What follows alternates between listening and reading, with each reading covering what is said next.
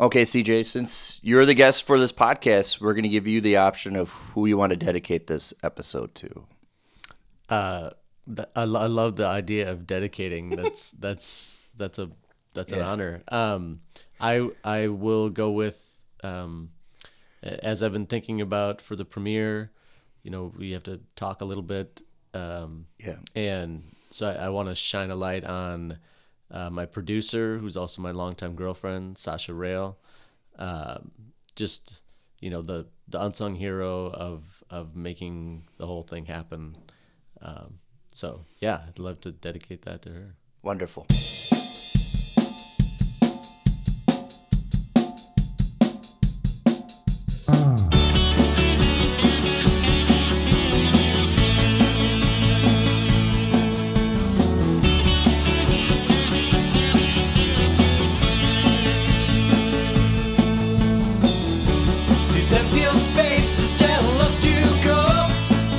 Hi, I'm Nick.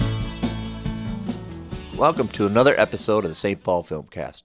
This episode, we have uh, the writer and director of the film Gun. It premieres this week, June thirteenth, at the Heights Theater. His name is C J. Renner.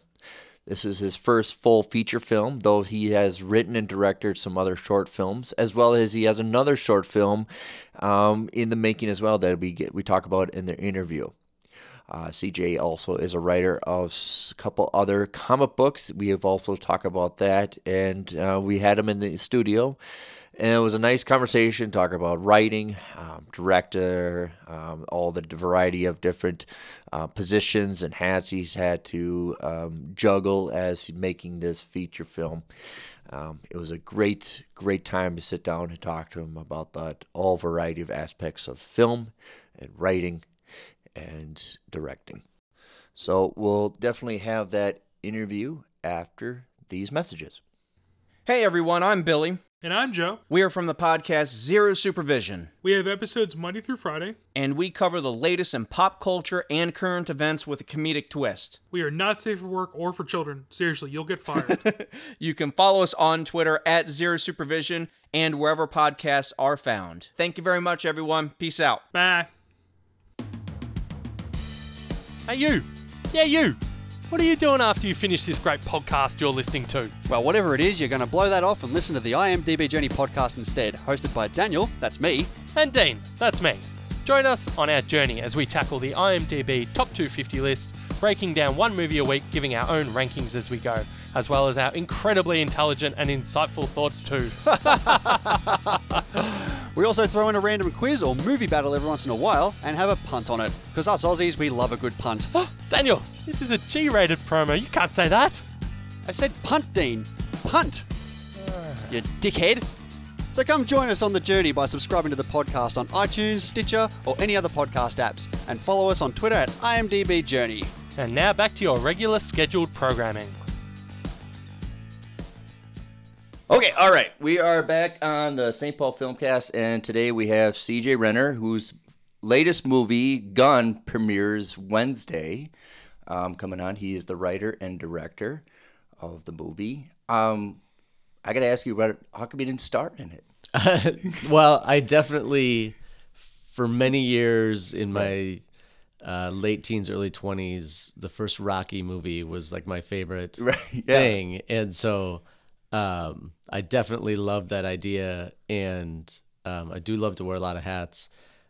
Probably my very poor acting in, in an earlier short film of ours uh, yeah. is what scared me away from that.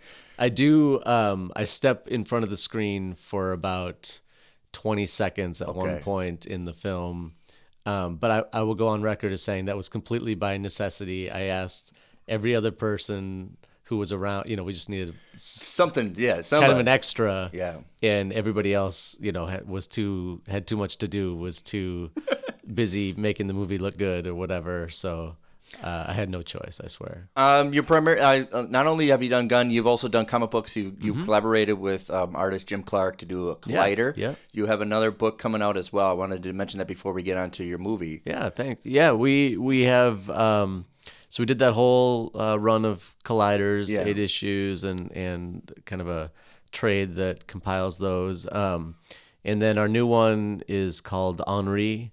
It's about um, a magician, a French magician in the American Old West. And so he's traveled, he travels from town to town with his son. And, um, you know, he's, his son loves gunfighters and whatnot. And his father is kind of anything but that. He's kind of the, you know, effeminate showman. Sure. And so there's, there's some tension there. And then it's, it's got a little bit of that, you know, I don't know, kind of kung fu or whatever, where you get to, uh, travel from town to town with each issue, and and you know there's a, a overarching story, but there's also that kind of episodic feel to it. Oh, that's nice. So you've only got one issue right now. Yep, yep. And we came got... out with our first issue a few months ago, and um, other ones in in the works. Um, the artist who I've worked with for a bunch of years, um, Jim Clark, as you mentioned. Um, kind of comes from a fine art background and just has a real uh, passion for drawing horses and and that kind of thing. Um, and so we we really wanted, we knew doing the first thing that was sci-fi that whatever the second thing was going to be, it had to have lots of horses in it. Okay. So, yeah. All right. Yeah. Um, so, and you've written that as um, the comic book, and now you've written the screenplay for this movie. Mm-hmm, mm-hmm. So, do you do screenplays for comic books as well? The movie kind of the same kind of way? Yeah, that's that's a that's a great question. There are definitely a ton of similarities, um, a few differences. I would say that screenwriting and comic book writing are more similar than, like, if you're gonna write a comic book. Right. Probably easier to move from screenwriting than it is from like prose, novel writing or something like that. Um, because, I, and I, I think the, what they have in common is that you're communicating not with your eventual viewer or audience, you're communicating with your collaborators. Yeah. So, you know, your screenplay, nobody is ever going to read that. You know, buy a ticket to read that. Right. The audience is not going to understand the, the screenplay, but you're exactly. Right. And so you're you're painting a picture for your collaborators.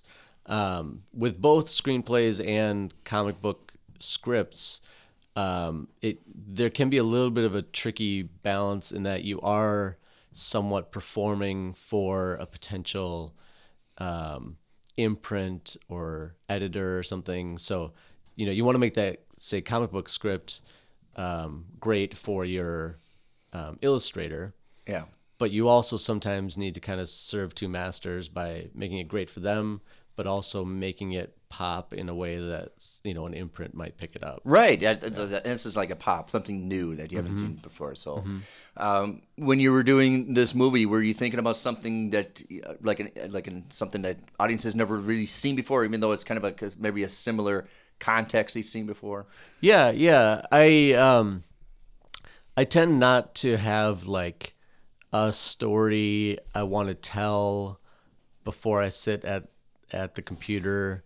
Um, what I what I'll start with is kind of uh, more of like a uh, a few different ideas I want to tackle. Sure. And so like absurdism was a big one for me, and. and um, ambition and, you know, stuff like that. And I'll kind of sit and like, where do these, you know, in the Venn diagram of all these things, where do they kind of meet? And then also, you know, you throw into that just the cool stuff you've seen in the last month or, right. you know, whatever. Um, and so this is kind of what popped out of that. And then another big factor is um, looking at the resources you have on hand. And, um, you know, it's like, you know, if you know, um, a, a great, you know, sound guy or something, or if you know, uh, you know, you're an actor who can, yeah. who is a, a great opera singer or, you know, something like that, the more of those you can work into your script, the, you know, more kind of production value you're going to get. Um, and so this kind of was born out of a whole bunch of those things yeah. kind of tied together. Yeah. Um, this is not your uh, first movie. You've done one prior to this, right?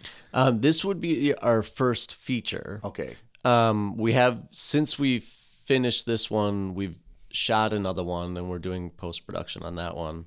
Okay. Um, we've done a couple of short films and um, like a forty-five minute film. So I, right. it would just sometimes con- I would consider that to be a short film. I just want to establish that this is not your, like your first time ever really doing a, well, it's your full, right, full right. feature one, but it's not yep. the first time you ever were behind a camera and doing a movie. Yeah, exactly. And, and of course, you know, when I did, you know, my first short film, I I was already asking people to, you know, give me money to make a, a feature film, thinking that I already had the chops, you know, right. and uh, I'm, you know, somewhat glad I didn't get, you know, I wasn't allowed to do that. Um, but I think you could you could always say that, you know, you you are b- being thrown into the deep end or whatever yeah. when you make in a, a feature. But I do, you know, whenever I talk to people who are making short films, I do like to point out that um, from my point of view,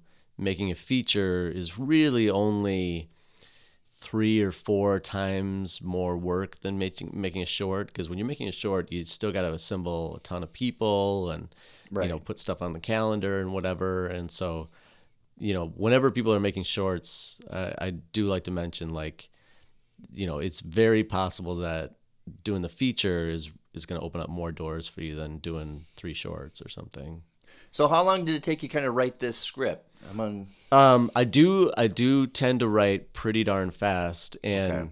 there's, I mean, I could talk for two hours about the kind of genesis of the project, but the, the two-minute version um, is that um, we had some folks who were, we were working with yeah. who um, felt like they could get a certain amount of money to make the project. Okay. And um, so we were immediately... Uh, we all decided to put ourselves on a pretty tight timeline, uh, which is the way I'm most comfortable working. I, I definitely like to do things as fast as possible. Um, and so the actual writing of the script probably took like maybe a month.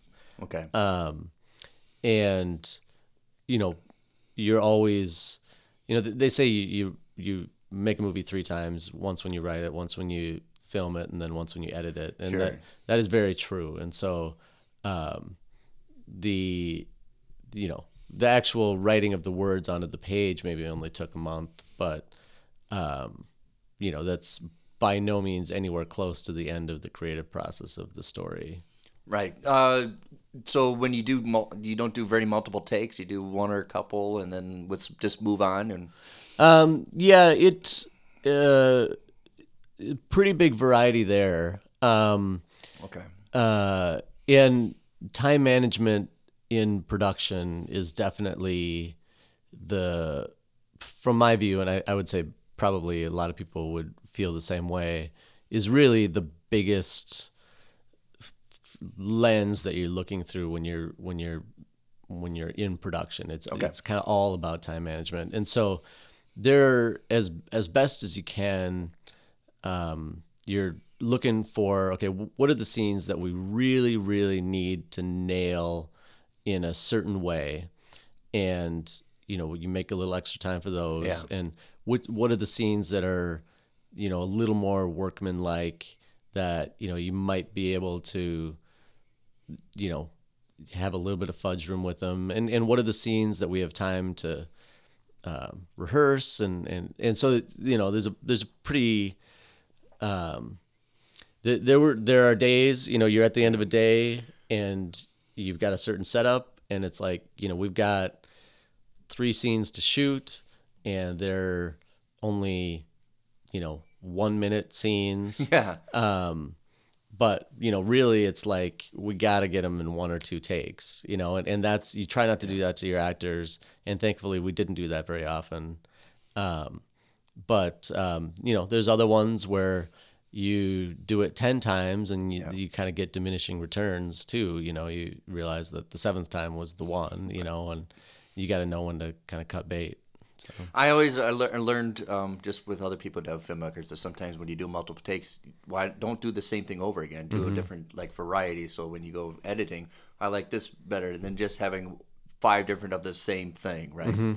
Yeah, and I, I definitely I, I see wisdom in that. I think um, I tend to be pretty um, crystallized in what I want. Okay. Um, and so I don't, as much as I would like to, I, I tend to not encourage a ton of improvisation from actors with, with the yeah. words, at least. Um, I definitely love a ton of input from them about, you know, when they can express a line just kind of with their face without saying something, or, you know, if they feel like their character would do something else. Right. I like to talk okay. those out.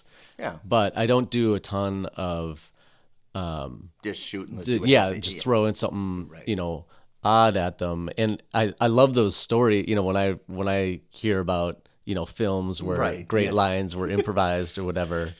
Um and, and there there are a couple that were improvised in this in this film, but um I tend to you know, be, I'd like to spend more time rehearsing yeah. than, than getting those extra kind of ways of reading things. So it looks like you already had your crew assembled before you did your feat from doing other short films. So it's the same kind of crew that you worked before. Yeah. We, I'd say maybe half of the people were folks that we'd worked with or worked for, um, on other, I, you know, I try to go and be a production assistant for things around town just to, you know, meet people and see how they work. Right. Um, and then the other half um, were people we hadn't. Um, I mean, one of the very key crew members is your director of photography, and we hadn't worked together before. Um, he does music videos, and I liked his work, and I'd, I'd heard an interview with him, and he just sounded like somebody we'd work well with. Um, So, but since then, we've continued to work with pretty much everybody okay. on our on our crew. Yeah. And, and how did you go about casting? Did you have like a, um, a so, casting call or? Yeah, yeah. Uh, my producer Sasha Rail uh, does our our casting, and we had worked with um, almost all of our worked with or met just about all of our cast, um, and a couple of them were people who we'd seen them in things or, or seen, uh, been in auditions that they were in yeah. and just said like, we need to find a spot for them in something soon. So we were able to kind of, you know, sort of write some parts that seemed appropriate for people we wanted to work with. Our main actor, Andrew Stecker, is somebody we hadn't worked with. I'd seen him around a little bit and I'd seen him, um, in some roles. Um, and so we had, you know, our our main character was was the biggest question mark when we went out to oh, well, do sure, our casting, yeah. right? right, yeah. Um, and so we we had a, a pretty formal, you know, casting process where each of our maybe five or six main roles, we had three, four people in, and okay. and um, and you know, technology nowadays. What's great is um, when Sasha was casting the net for, you know, to find these actors, um, you can you can look at people's reels. You can sure, have people yeah. send in, you know, a little monologue or whatever. Um, so you already have a really good idea of how people are gonna fit, and that way you're not wasting a lot of people's time. And uh, one thing we did that was really, I, I was very thankful for, is we would have somebody come in and read, and and then we would work with them. You know, yeah. so like, instead of having a, you know, come in and do your bit for three to five minutes, it was come in, you know, give us kind of your cold read. Oh, okay. Yeah. And then, you know, let's work together as director, producer, and actor. And um, and a lot of times we'd have two people kind of working, uh, two actors working together on a scene. Just, you know, how how do they take direction? How yeah. how much can they? I, I really, um, really... important skill for actors that I've discovered, at least for my style of, I don't know, editing and, and filmmaking, is if an actor can do something, uh, do a scene, and then you as a director can say, all right, I'm going to move the camera, do the scene as close to that as possible in terms of like when you paused, when you sat up, when yeah. you, whatever.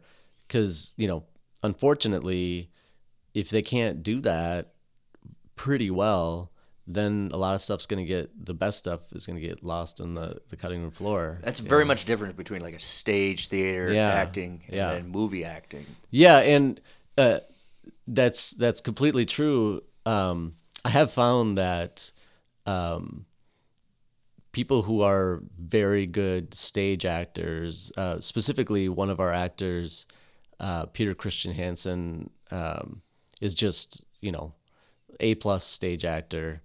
And um, from the stage, I guess, yeah. he's very aware of his his body movement. Yeah. And so, um, yeah, I, I, I if I see that somebody's had a lot of stage work, I that's a big plus in my book.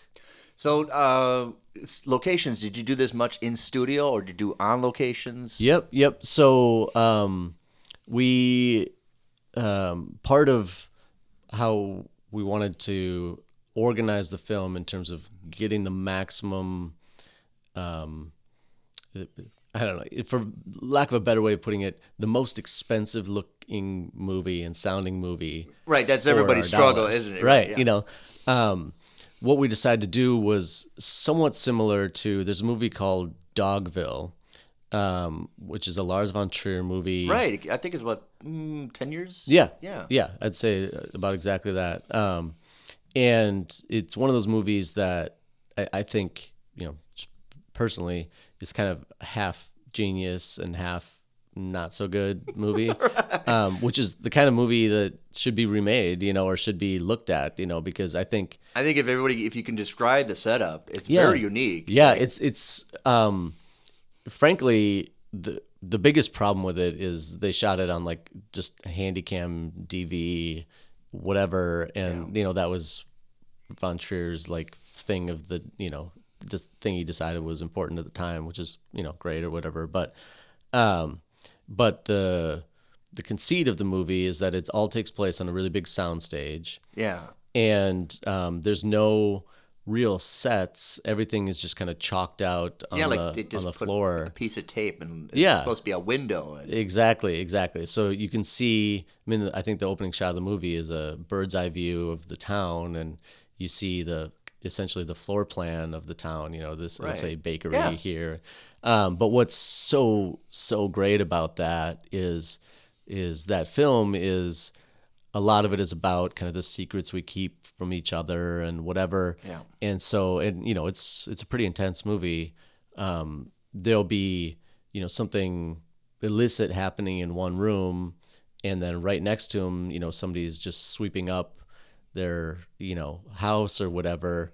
Um, and so the actors can see each other, but the, you know, they can see the movies that they're in different rooms and separated, and it's very, very effective. And we wanted to do that, um, kind of style. And also it's a, it's a less distraction, right? It, you mm-hmm. focus, you don't, you know, have an uh, elaborate set. You focus yeah. more on the performers. Exactly. Exactly. And something that that movie doesn't do as much of as we wanted to is, the, um, something neat about that kind of setup is you can really push in on your actors, and yeah. we wanted to get, you know, quite a bit of close-ups, and um, the the lighting, the gaffing in our film, we wanted to really make that creative and, and special and, and something where, you know, not a ton of films do you walk out of and go, while the lighting was a really important part of that. And we wanted that to be an important part of what we were doing.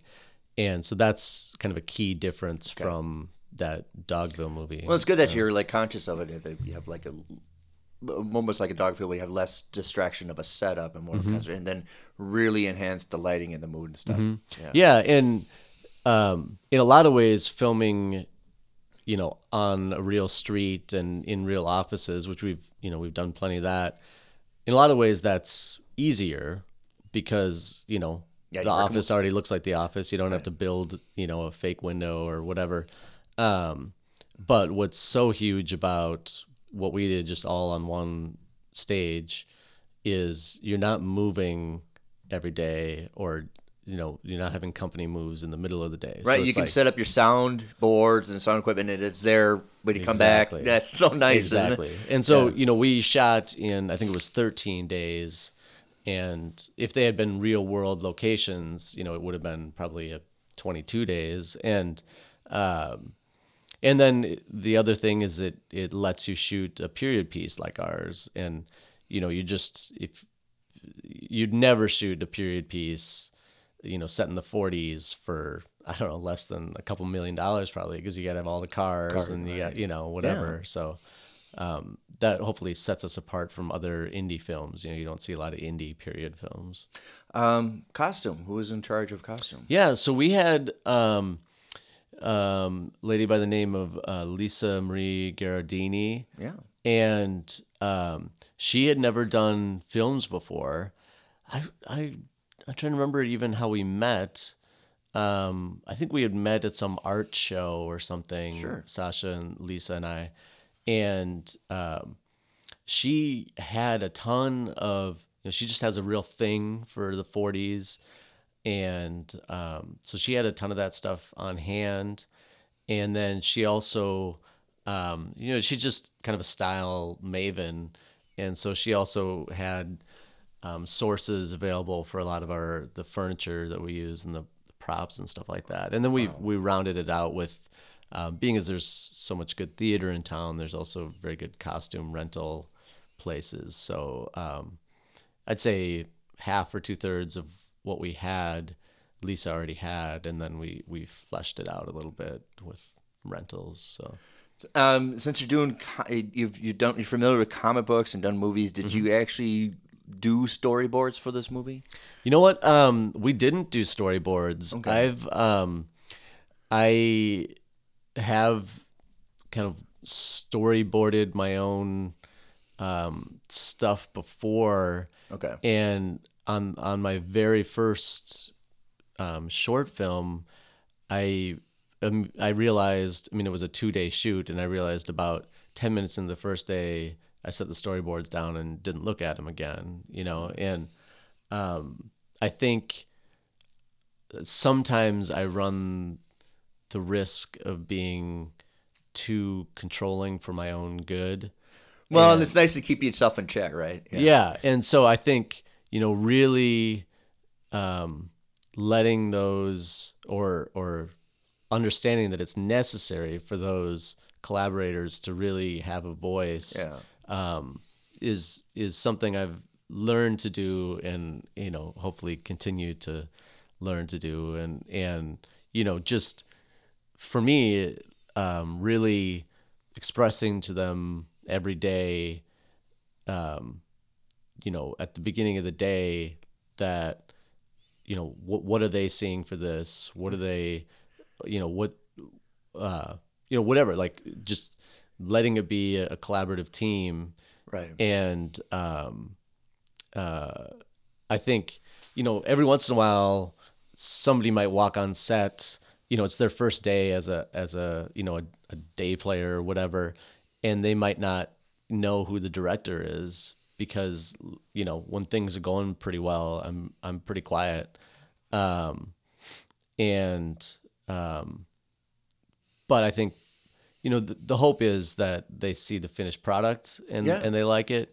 And then also, um, you know, I'm, I'm not there to look like a director, and I'm not there to like on a power trip. You know, you know, I, you notice a lot of other directors do that. They, you know, they have yeah, to, they you make know, sure that they're, everybody notices them there. And I, I've definitely seen that. Yeah. And, and I've, I've seen the other way of, of a director that I think is getting bowled over by, you know, uh, a cinematographer who's too, you know, bossy or something like that, or an yeah. actor who won't, you know, too stubborn. Yeah. Right? Yeah. And so I, you know, I try to watch out for that myself as well. But, um, you know, at, at this stage, at this career stage, I think a really great thing is that I'm not, you know, on a, on a big film, no. perhaps you're a director and you walk on and you've never met, you know, half of your crew or whatever. Yeah. Whereas this, you know, we make sure that we go out to a bar and, you know, have everybody there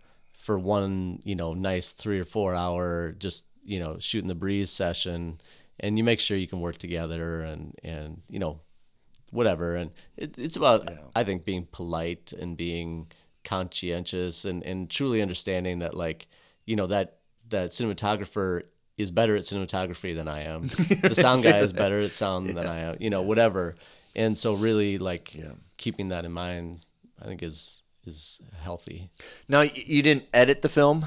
Um, I didn't. Uh, we had our editor was uh, a guy named Frank Foster Bolton, a uh, young guy who um, we'd worked on a short film together. Okay. And um, we've worked together since then, and he's gone on to edit some more expensive features since then, which is great. Um, but the cinematographer and I also did a lot of the editing too. So a lot of it was the three of us in well, a room. Even though it together. wasn't just exclusively, even though you did a lot. But so you were, were your right. part, were you involved with the editing as well? Even though you did, yeah, quite a bit, quite a okay. bit. And um, um, I do really, um, you know, I, I think it's so important for a director to, you know, and I'm only, you know, early career or whatever, but for a director to have sat in the editing booth for long hours, because that's like, that's you, the more that a director can know, yeah. or or even a um, yeah anybody on, on set can know, like, hey, this scene isn't even going to make it into the movie. Let's just not shoot it, you know? Right, yeah. I mean, that's just so valuable. And the editor is really, so Frank was also on set for most of our shoot. Oh, okay. And um, that's really, the editor is really the only person that the director can look to. And, you know, in a way, the editor kind of has a, a, a strange authority over the director. Right. In that, you know, you can look and say, like, you know, hey, did we get it? Is this is this scene gonna match that other scene that we shot? And so, uh, you know, I wouldn't I wouldn't shoot a film without my editor on set. That was really valuable. When I took my film history mm-hmm. classes and classes, and everybody told you know every, directors get you know the stars and that, mm-hmm. but the guy who's telling the story is the editor, right? And you right. better be good friends with the editor, because totally. he's he's actually the one that's putting the pieces. He's like a puzzle, right? He's mm-hmm. got all the takes, and he's putting them all to fit yeah. a nice telling of the story.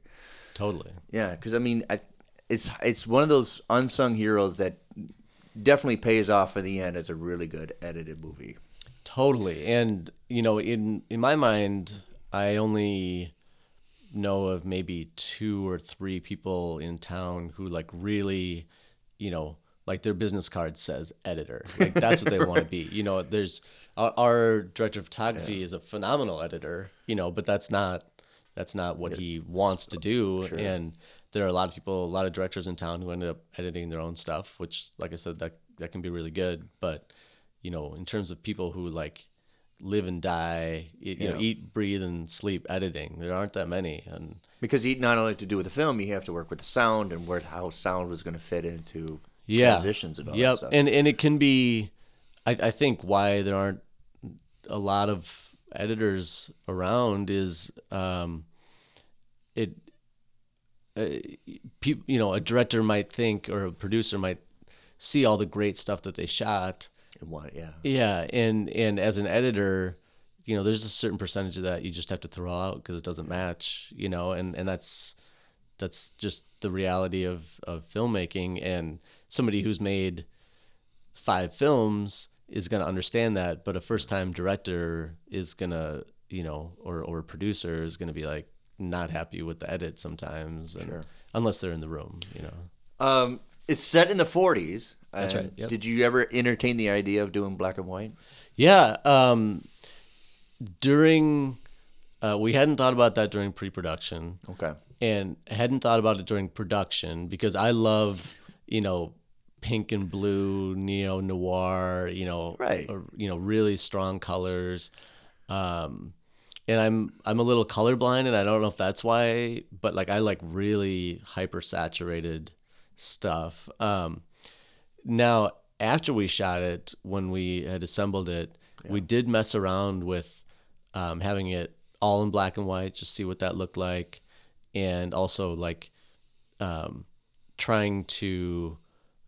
Um, play with, I mean, there's things kind of change for one or two, one or two of the characters, and seeing if, yeah. you know, going from black and white to color would, you know, emphasize that change or not. But in the end, um, the, the lighting um, was crew this, that we had was, was just too good yet you want to put color. Yeah. It, yeah. and, and, you know, exactly. There's, when you make an all black and white thing, there's yeah. a certain amount of expectations that come with that, and and I don't know if it's like pretentious exactly, but um, yeah, there's a hint of yeah. You, mm-hmm. I, I I get that sense. There's a hint that you're kind of a smarty pants if you do it right. And and there was um, the movie The Girl Who Walks Home Alone at Night or whatever, is like kind okay. of a vampire skateboard. I think that was yeah. in black and white, and it's kind of like, I feel like if you're gonna do something black and white, you kind of want it to be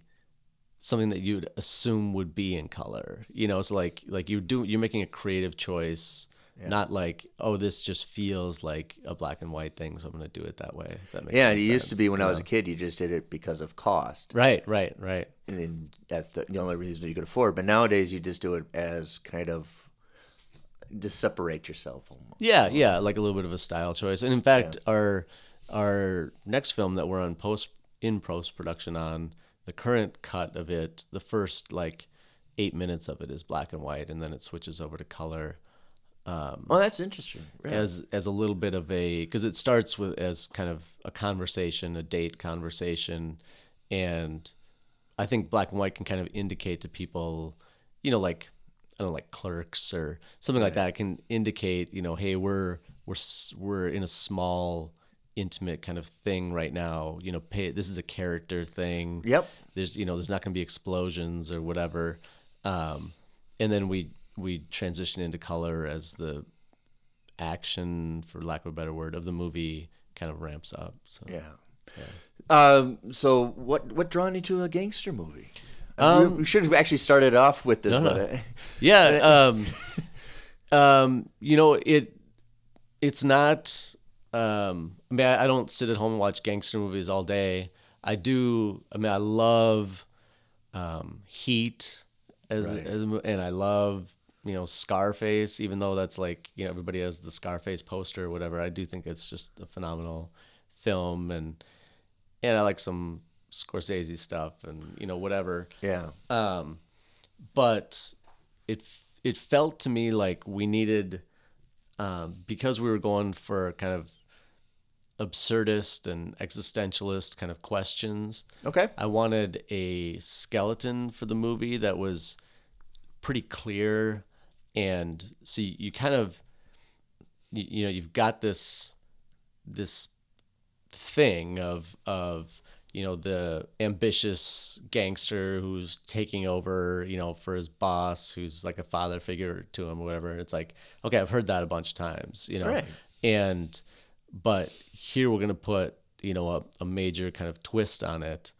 And it felt like if we were going to tell, you know, a strange, a story about, you know, a divorcee garbage man who, you know, win, loses all his money at the track, and, you know, like a story you maybe never heard before. Plus we're going to set it in the theater. Plus we're going to have no sets, you know, whatever. Like yeah. that might just be too odd, you know? It probably would be a little too more extract for people. Right? Yeah. Yeah. I mean, it's like, we're asking them to make a big step with us, and, um, and hopefully the kind of seeing the silk dresses and the Tommy guns and whatever is kind of luscious enough to keep you there for the for the other strange intentional yeah. things. So it sounds like, and having I've only seen the stills, he kind of kept it, he kind of kept it a little bit playful for the actors and stuff. Yeah, yeah. Um, we definitely um, a couple of the characters we leaned into um, a little bit of camp, which okay. is intentionally, you know, as as the film kind of, as the, not to be too spoilery, but as the the world of, you know, our main character kind of erodes, yeah, um, and he becomes more aware of his setting, that allows the other characters to to drop some of the realism. And I hate to say that because they still are gritty and, and real, but um, you know, it allows the cops to be cops, and the and the you know what I mean? Like, yeah. yeah, yeah, yes. Um, so you have this like very realism tone to it. it. There's not a lot of mysticism involved. Yeah, we wanted it to be, um, and this was a big, you know, underlined kind of bullet point question mark when we were in pre-production yeah. is like, how can it be? We wanted the look to be glossy and and neo-noir yeah. and and you know, fine fedoras and whatever. So you got that on one on the one hand, but we also wanted the story to be gritty and yeah. real and, you know, hit at the core of the characters. And so, you know, trying to find the intersection of those two things, I think, was a big driver for the yeah. script and for the production. Do you do script readings in pre? No, I'm not a big uh, script reading person. We did do uh, some, you know, paid rehearsal days, which was yeah. great. And I, uh, I mean, that's, they were, every hour of that was worth its weight in gold for sure. Um, but um, I don't know. I'm not, I've, I've been to, you know, live reads of other scripts yeah. and I think it can be an effective tool for kind of fundraising, or, you know, you get a bunch of people, you know, you get six, ten actors up there and you do it, and yeah. it helps people imagine, you know, what the story might be like. But um, if you're, you know, the crew has done this enough to where they don't need that in order to imagine what they have to do. And the cast, I think, the script reading, the live script reading doesn't do as much as, like, you know, the rehearsal, and you're getting into the physicality of it. So I enjoy going to script readings, but like yeah. I said, I think I would only use it if absolutely necessary. Yeah. And if there were people in the room who, you know, like producers who were thinking about coming on board, it could be a fun, you know, have some drinks and have that as kind of part of the attraction. I think it's fun for that. Yeah. Yeah. I would just have to add, um, so Sasha, does she kind of like gangster dramas, or does she yeah, have like a, a taste um, for it as well? We tend to have pretty similar taste in, in movies. And well, that does kind of help a little yeah, bit. Yeah, it, it, it does yeah. help a lot. right. And and sometimes, um, you know, the those people who can like really challenge you because they like something different yeah. can be very effective too, or helpful too. But um, we tend to... Uh, I mean, we're not super duper snobs, but when we go to a movie, when we walk out, we're always talking about like how well was it made, and so like yeah. it doesn't matter if it's like everybody does, right? Yeah, yeah right, right. Everybody oh, goes, oh, yeah. yeah. Uh, and so, you know, we're a little less like going to see movies because it's, you know, um, just for the, the subject matter or right. whatever, and more like, you know, how well are they doing what they're trying to do? You know, when I was writing my script for that comic book, mm-hmm. and I went, you know, when you get in the groove of writing and you go see something, the first thing that pops out is the, the writing, right? Yeah. And yeah. then when you're doing like creativity, like artistry and all that stuff, you're doing mm-hmm. the art and visuals, the first mm-hmm. thing that pops out to you is the visual. It's almost like your brain is whatever wavelength that's on. Totally. That's what you, right. I'm sure when you're doing directing, the first thing that pops out at you is the directing. And yeah, yeah. And I definitely, uh, wore a ton of hats for this, yeah. you know, out of necessity. Um, but I mean, the the most, you know, the, the example that comes to mind when you say that is um, when you really are getting into the nitpicky editing of like, you know, pulling out literally, you know, one frame here or there, you know, and and scooching the, um, you know, like if a if the frame is a little too, seems a little weighted, a little too low. Yeah. Like you can, you know, zoom in three percent and scooch it up or whatever. And when you're doing that for a week or two solid, and then you go watch a movie, it's like, you're so in tune with, with, oh, yeah. you know, they, they should have done the, the dynamic pan and they did the linear pan or what, you know, yeah, like, yeah. it, it gets, you know, kind of, it's just all craft, you know, it's like there's no art to it or whatever. But uh, were you conscious of how long it was going to be?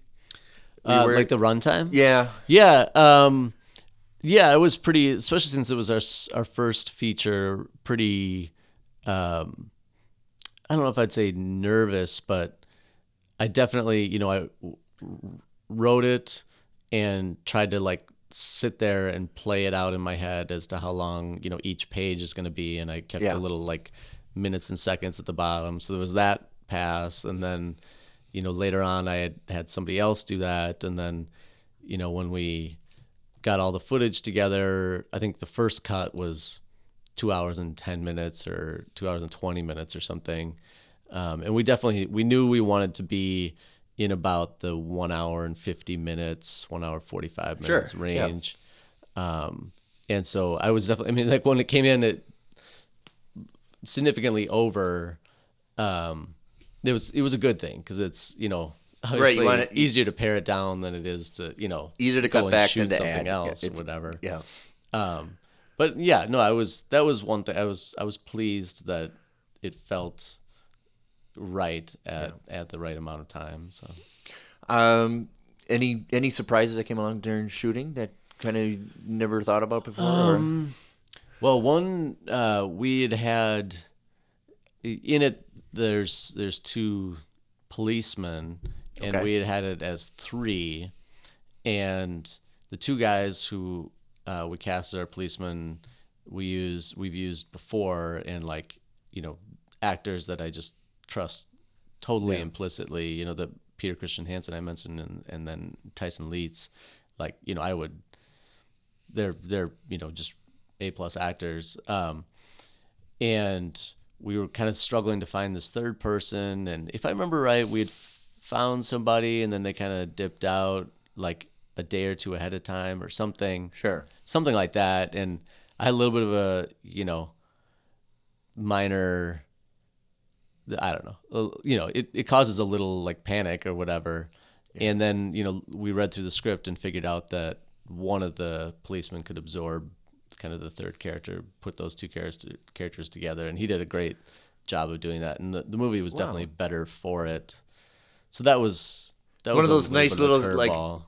working to, you know, fix the problem, but it actually turns out a little bit better than what you had intended. Totally. totally. Are you still comfortable editing your own scripts, or you kind of outsource that? um, yeah. You know, I've, I haven't really found, you know, the, the person or the group that I like, you know, really, really trust. To, right. Yeah. You know, um, and I, I'm of the mind that, you know, I will, you know, anybody who wants to read it and, or, or is willing to read it and give some feedback, it doesn't matter if they're, you know, how savvy they are film wise or not. I think all, all feedback is, I'm very open to and, and happy to hear. Um, but, um, you know, for me, it comes out like, I don't want to waste people's time, you know? And so I, if I have a real question about something, sure. you know, I'll put it in, in front of a collaborator, but, um, I don't know, script wise, I, I, I tend to edit my own stuff. And yeah. Um, dialogue still kind of hard to do, or is something natural for you? Uh, you know, weirdly, dialogue has always been natural. For, like when I had writing classes in college and whatnot, they, you know, the folks there always liked my dialogue, and I don't, I don't know exactly why. I think, um, you know, you there are some good books about how, you know, really every scene and every, you know, pretty much every line in every scene has to have some conflict in it. And um, I think when I'm writing, um, I'm, you know, there there are tons of things I, I don't do well. Yeah. But one thing I, I can do is like juggle a lot of balls in my head while sure. I'm writing. And so, I think that if yeah. a, a skill for writers, and essentially is you have to be juggling characters, juggling. Yeah. Yeah.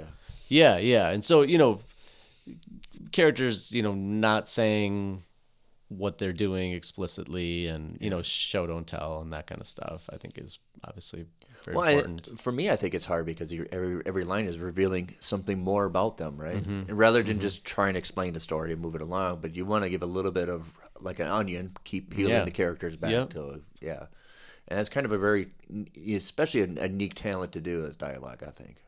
Yeah, yeah, I think. Um, Especially since if it can do it really natural, that you doesn't even realize that there's this going on. Yeah, yeah, yeah. and um, and being, you know, being if you can write and direct, or if you can have your writer on hand while you're making your movie, um, that's just I, I think that's you know, hugely worthwhile in terms of, um, I, I, you know, one of the things I tell everybody when we have that, you know, drink where all the cast and crew go out, um, yeah. you know, a couple weeks before production, yeah, I tell my, tell everybody, I have a couple things I like to mention to everybody. And one of them is, um, that I like to have everybody keep an eye out for, um, um, I think it's, um, Aaron Sorkin, maybe, who, and I'm sure tons sure, of people Sure, he does really good dialogue, yeah. Yeah, and he says, like, the biggest sin you can commit is to tell the audience something they already know. And, you know, with dialogue, that could be, you know, saying something twice, but I think it also goes, you know, you can you can peer at it much in much more subtle ways in that, like, you know, if the lighting can tell the mood, right. uh, you know, then the character doesn't have to, or...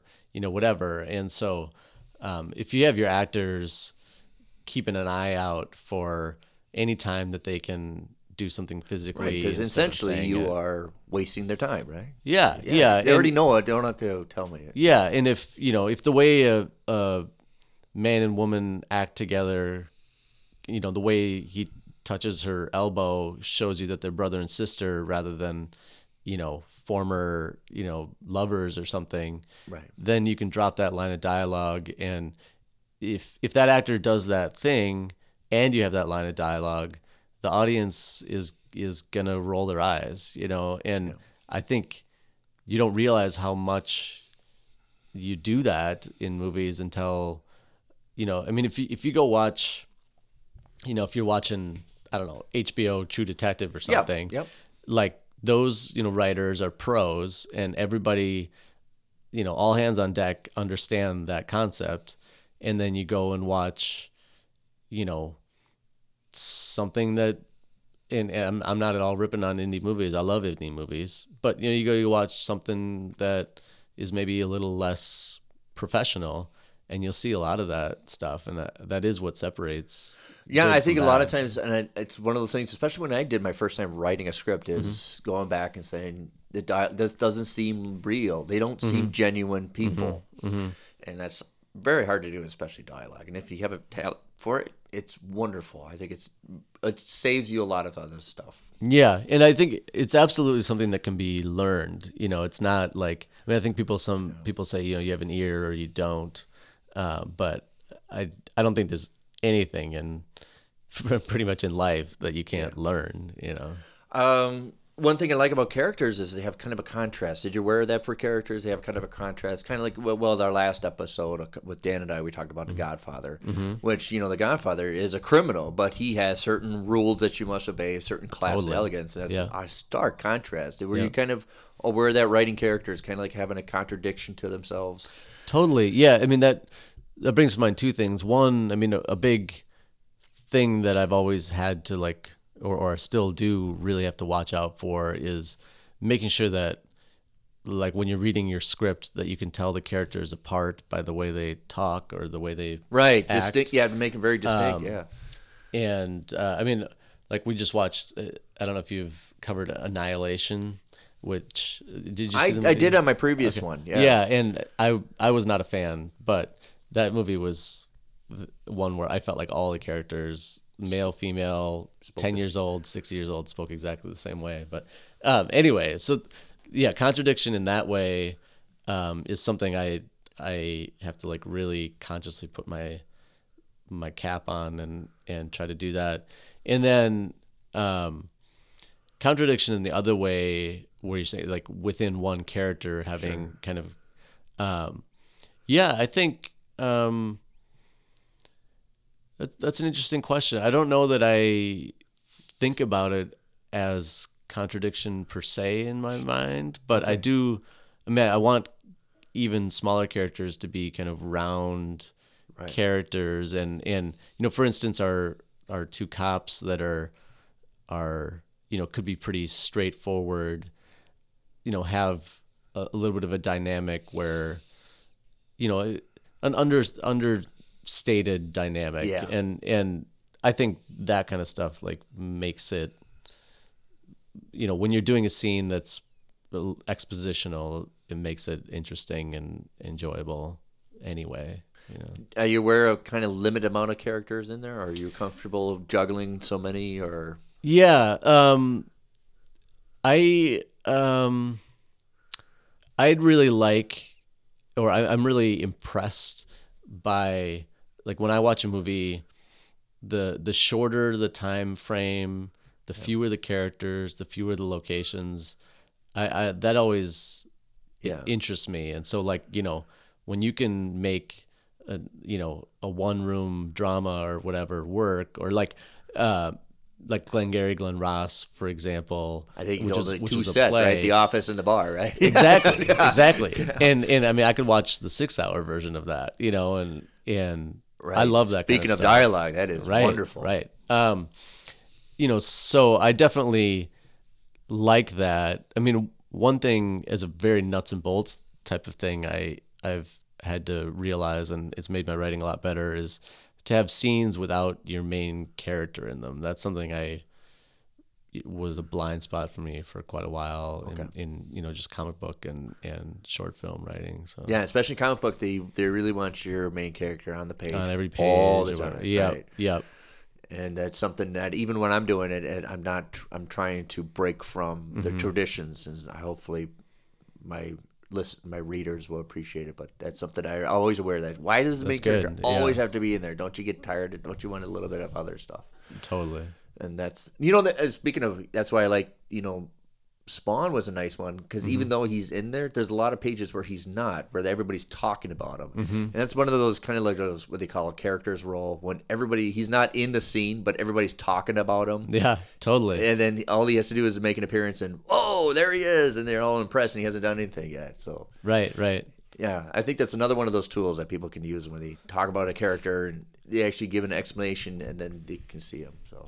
Totally. Yeah. Yeah. And you're, the more you can trust your audience, the more responsibility you can put on your audience, the better off you are, I think. And I think that's, that's a way to do that. Yeah. Know, I like that. Yeah. You're, you're trusting your audience to look through the lens of a certain character, or like, you know, when, when you have kind of the unreliable narrator telling something, yeah. you know, I think that that can be a pretty enjoyable thing for an audience to, you know, look at something, be taking it at face value, and then realize, you know, things aren't that way, and then they have to kind of go back and re-examine the way they were absorbing things five minutes ago or something. I think that's, you know, that audience feels that you're trusting them to do that, and and feels satisfaction in their own capability to do it.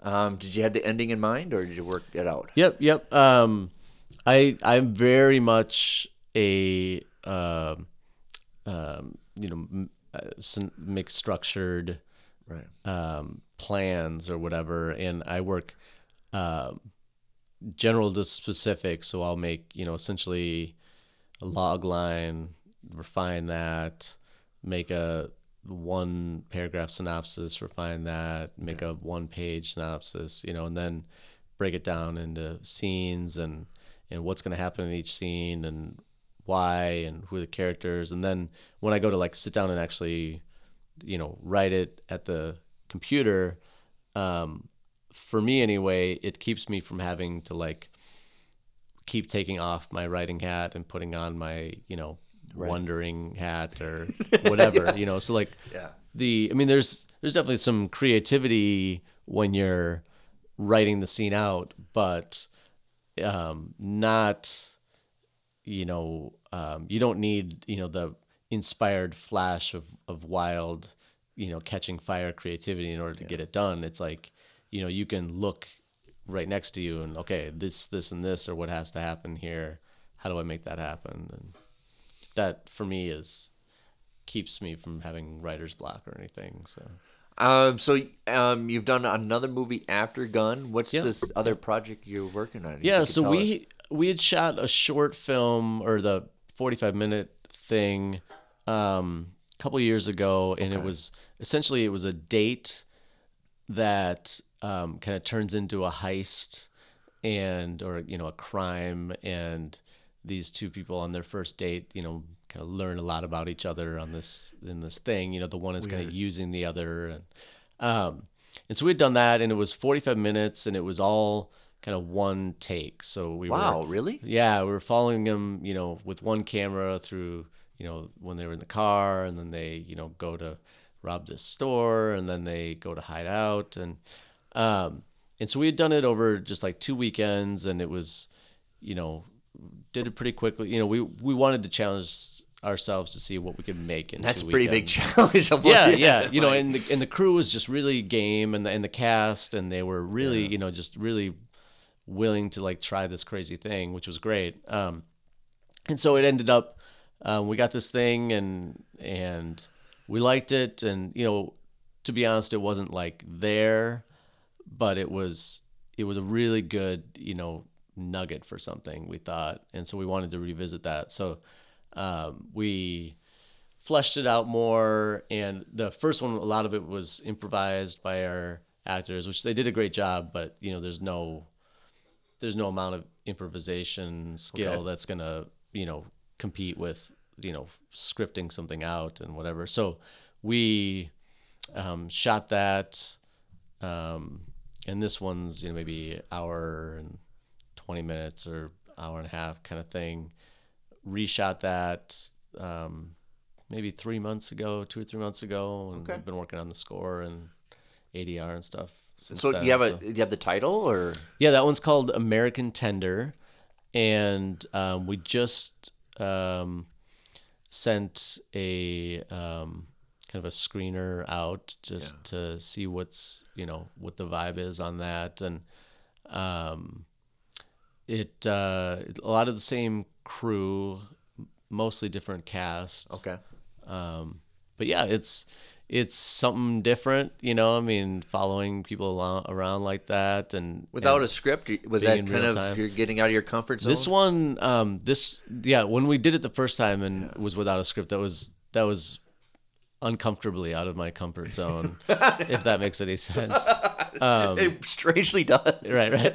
Um, but this one we scripted.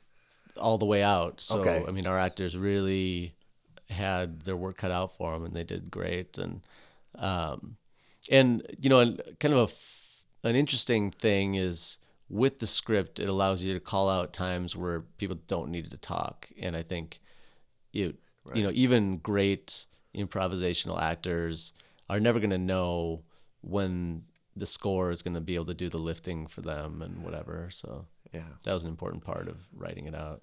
Well, my gosh, we're we're kind of out of time. I wish we could yeah. talk for another no, hour, but love it. Uh, um, how can people be able to be watch Gun if they can't make yeah, it to the premiere? Right. That's my that's my favorite question. Yeah. Um, so we um, we are um, getting distribution with if I should really know all the places that people could watch it, but I know for sure.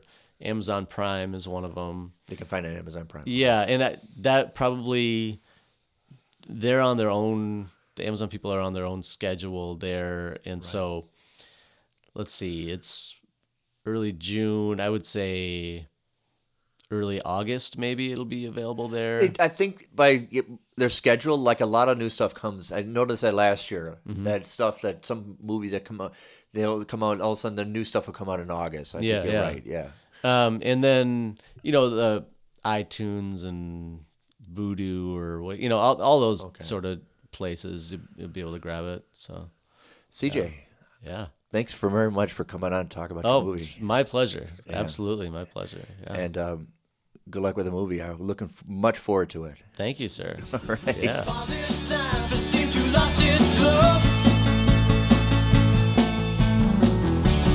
Can you face these feelings you lack? You left your love and now you can't come back. Your broken heart is gonna bleed your soul.